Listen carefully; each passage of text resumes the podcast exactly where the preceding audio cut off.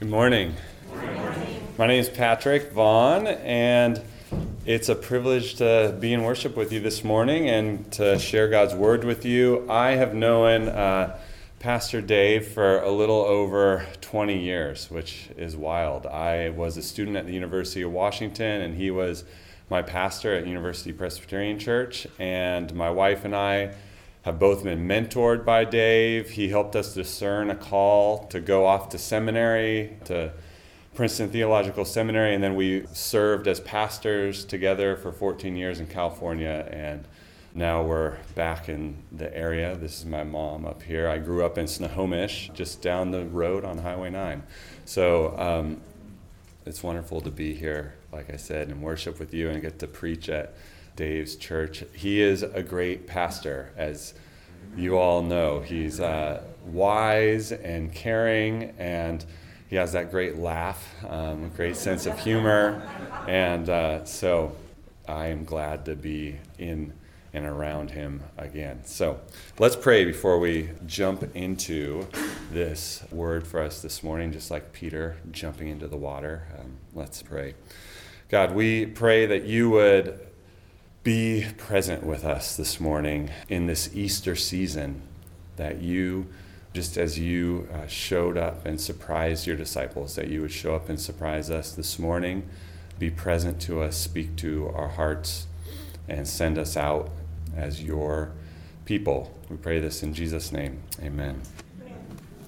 Today's gospel lesson is from John chapter 21. This is one of my favorite chapters in the New Testament.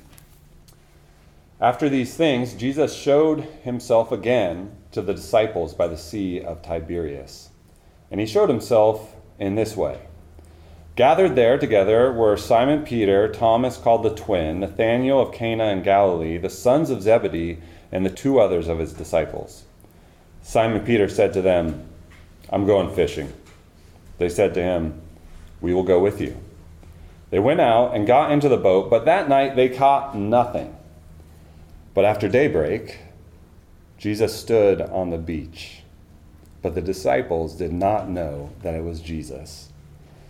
Jesus said to them, Children, you have no fish, have you? They answered him, No. He said to them, Cast the net to the right side of the boat, and you will find some. So they cast it, and now they were not able to haul it in because there were so many fish.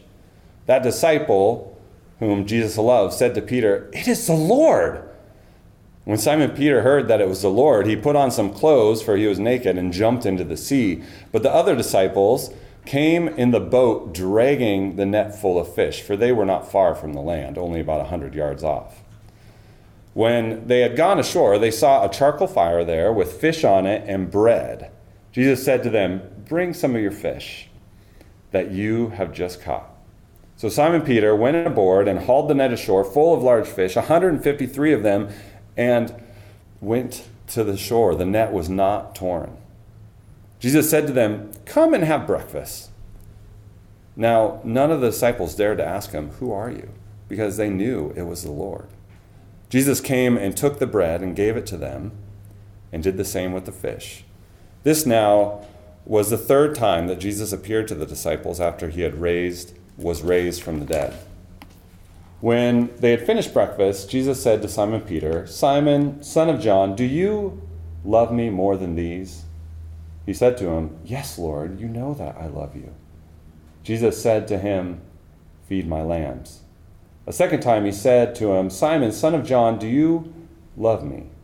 He said to him, Yes, Lord, you know that I love you. And Jesus said to him, Tend my sheep.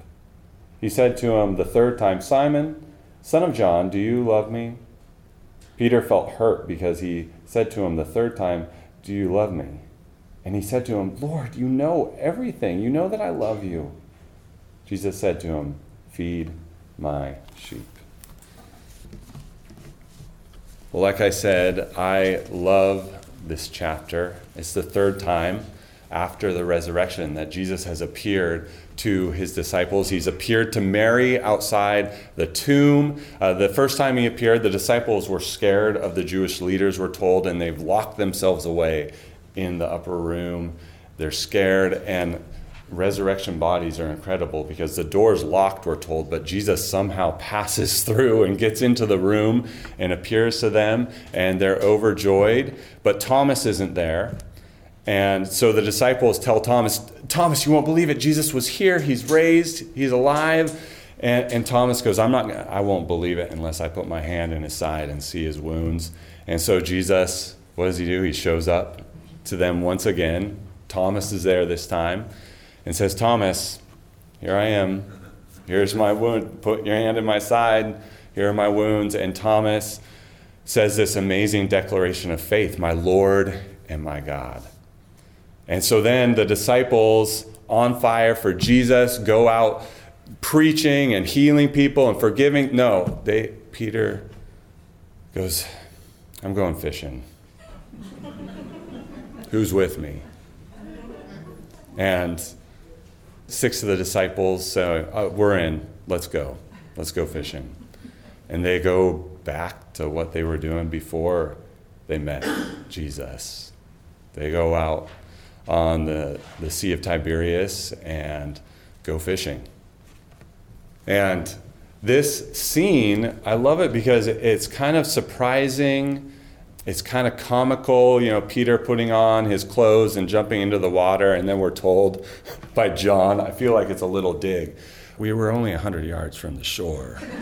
like, you almost imagine them beating Peter back as he's swimming with his clothes on. Have you ever swam with all your clothes on? It's hard. But I, I find myself wondering, you know, why, why is Jesus so gentle? Jesus is so gentle in this passage. Jesus gently calls his disciples into this newness of life. And that's kind of the theme we're going to circle around this morning. Jesus gently calls his disciples to newness of life. And his gentleness surprises me because if I were Jesus, and thank goodness I'm not Jesus because I'm way more judgmental than Jesus, I, I've wondered, Jesus could be on the shore shaking his head, wagging his finger. What are you guys doing? The Father has sent me, so I send you, and you're fishing? I breathed on you the Holy Spirit when we were gathered, when I appeared to you. And you're out fishing? What are you doing?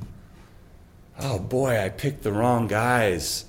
This mission is doomed. They're just going back to what they did before. But Jesus is so gentle, and Jesus picks this moment when they go out fishing on the Sea of Tiberias to replay his initial call to them. Did this scene remind you at all of Luke 5? They're out fishing, they've been fishing all night, didn't catch anything, and some Yahoo on the shore says, Hey, have you guys tried the other side, putting your nets on the other side of the boat? And I can just imagine these guys are professional fishermen. They're like, whatever, like we're hungry, we need some money in our pocket, and so we'll try the other side. And then the nets are bursting. And they get to shore, and Peter says, I am a sinful man. And Jesus says, Follow me. And he takes them on this incredible journey, adventure, following him.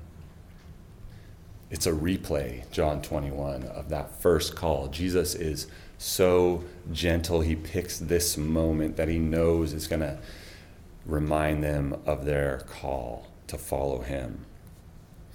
And the disciples, I wonder if they're out fishing because these scripts of disqualification and unworthiness are running in their heads. I wonder if Peter says, I'm going fishing because in his head it's just playing over and over again that threefold denial. Peter, you're going to deny me three times before the cock crows. No, I'm not. I won't do it. Not me, Lord. And then he denies Jesus three times, denies knowing Jesus, denies being a disciple three times. And Peter, I wonder, even after Jesus appears to him twice, is still thinking to himself, I'm not worthy to go and to call people to be this community of Jesus followers. I'm what happens when the going gets tough? If I, am I just going to fold again? What if I get put on trial? Am I going to fold again and say, I, I'm not a follower? And then there's Thomas. I wonder if Thomas is disqualifying himself because of his history of doubt. He makes this amazing declaration, My Lord and my God, but then he's just rerunning those words. Jesus says, Blessed are you for believing, but blessed are those who believe in my name without seeing me. And Thomas going, I didn't believe when I didn't see. And now I'm supposed to go tell people about this risen Jesus, and they're going to believe without seeing. I didn't even believe without seeing. How am I going to go tell people, invite people into relationship with God and into what God is doing in and around them.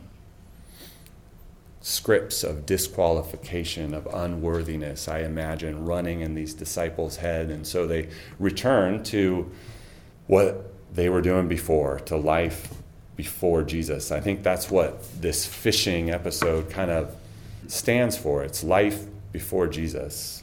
It's going back to what was familiar, to the way that the world was working before Jesus showed up in their life.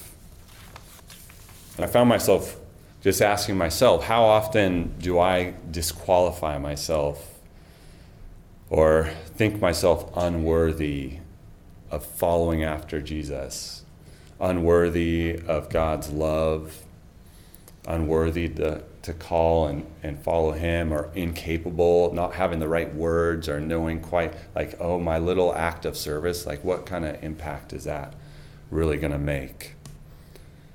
It's a long story, but in the fall of 2019, I was a pastor down in Oakland with my wife, and I had a bicycle accident and suffered a traumatic brain injury and spent 21 days in the hospital so that was in the fall of 2019. Pandemic hits closely after that. Well, I'm still recovering, and my wife and I sensed a call of God releasing us from pastoring because I needed to enter a season of recovery, and recovering from a brain injury takes a long time. And so, even in that recovery, I still find myself. I've been in seasons of God. Do, why did this happen? Do you love me? Or questioning my capabilities. Can I still show up and preach? And how can I serve you? Uh, I worked at a grocery store up PCC Kirkland for a year, a little over a year. And then now I work as a paraeducator at Frank Wagner in Monroe. And, and just kind of wondering, God, how are you going to use me um, in this moment? And questioning. And it's easy to disqualify ourselves, to find ourselves unworthy. That how can God love me? God really knew, and then like Peter, fill in the blank, or Thomas, fill in the blank, fill in the blank for yourselves. But Jesus shows up and gently calls us into relationship, into newness of life. Jesus shows up on the beach while they're out fishing and gently calls them. It's Jesus who initiates with them. They're the ones who go off fishing, have these things rolling around in their heads, and Jesus goes after them. He picks this moment to call them again to himself. And they're out fishing, and again, no fish. They're getting skunked again.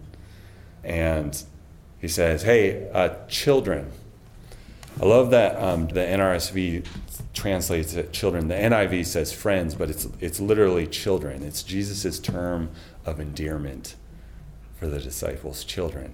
It's not a diss like, hey, kids, but it's children. They're his children. It's a term of endearment.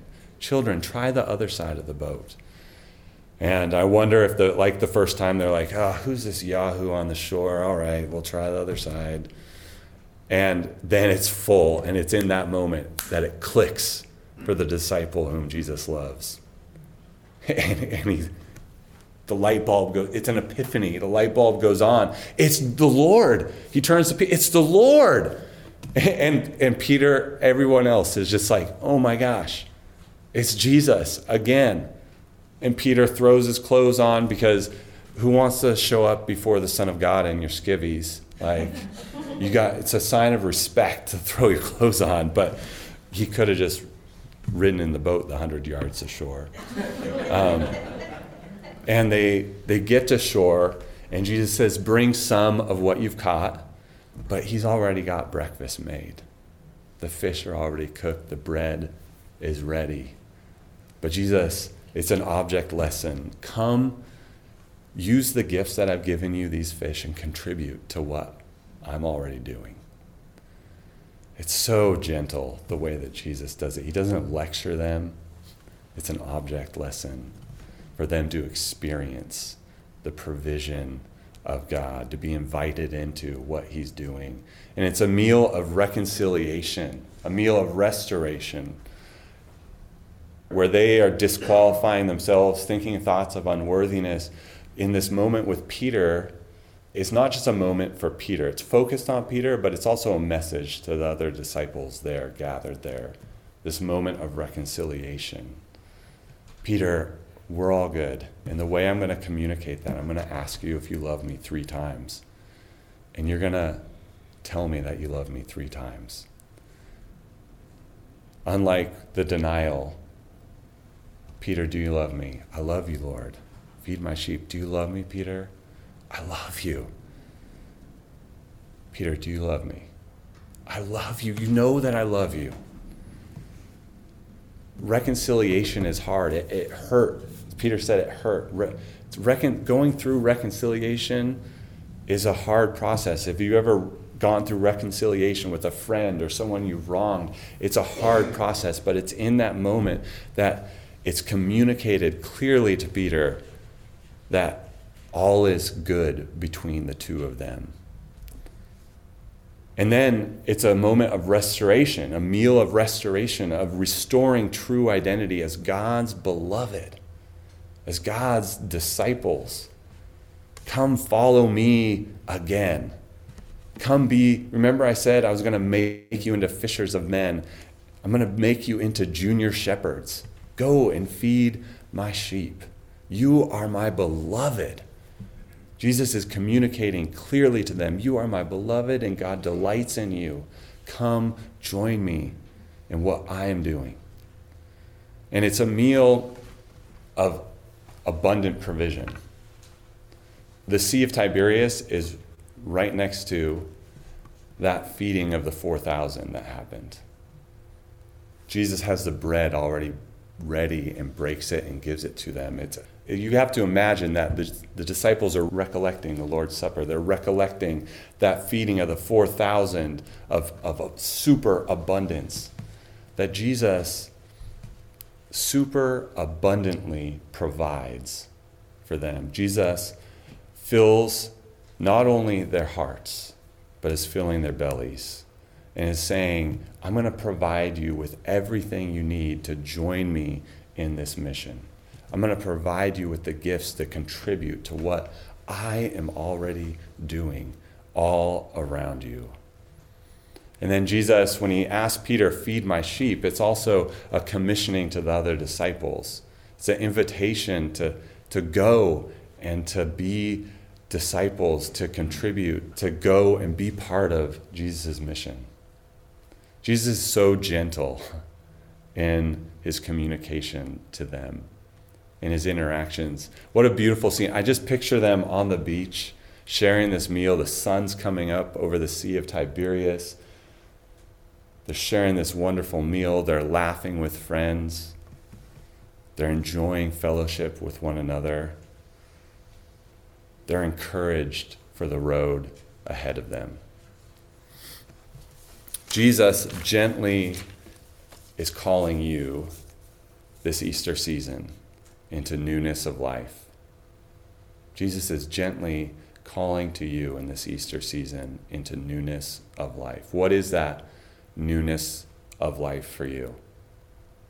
Is it a renewed sense of your belovedness? Are you in a season where you need to know that God delights in you? Jesus delights in you. He's gently calling to you into that renewed sense of belovedness. Or is it into a renewed trust in God's provision? That God will provide for you in the midst of uncertainty, that God will provide for you and fill up your hearts, will provide for your needs in surprising ways. For me, that's been something that I've sensed God calling to me and saying to me in this season right now to trust Him, that He will provide, that He will make a way. Uh, we left everything, community and our vocation in California, and there's been a lot of uncertainty for me around, like, tangibly, where are we going to live? We were living in a mother-in-law apartment for a little while, for a year or so when we first moved back, and but God has surprisingly provided for us along the way. God's provided this opportunity to, to work at Frank Wagner, which is a five minute walk down the street instead of an hour commute for me now, and wonderful school to be a part of and kids to serve. And God, I imagine, will continue to provide and surprise for me. Is God inviting you into a renewed sense of trust of His provision? Or is God inviting you into a renewed sense of call to come and to feed His sheep, to contribute your gifts that He's given you to what He's already doing around you? Who are the sheep in the pasture with you, around you? Is there a coworker that you can feed their soul by offering a word of encouragement or writing a note? Or is there a neighbor down the street in mourning that you can provide a meal to? Is there a nonprofit that you had been thinking about volunteering at and now it's opening back up and volunteer opportunities are beginning to arise that you can step into? Is there a way that you can just give generously of yourself instead of worrying that, oh, I'm not smart enough or I don't have enough to trust that you have enough to say yes to that person who's asking you for something? Jesus gently is calling us into newness of life, to renewed and restored sense of identity as God's beloved, into a renewed trust in God's provision, a renewed sense of being part of what He's doing all around us. Jesus is gently calling to you, gently calling you into newness of life. In the name of the Father, Son, and Holy Spirit, amen.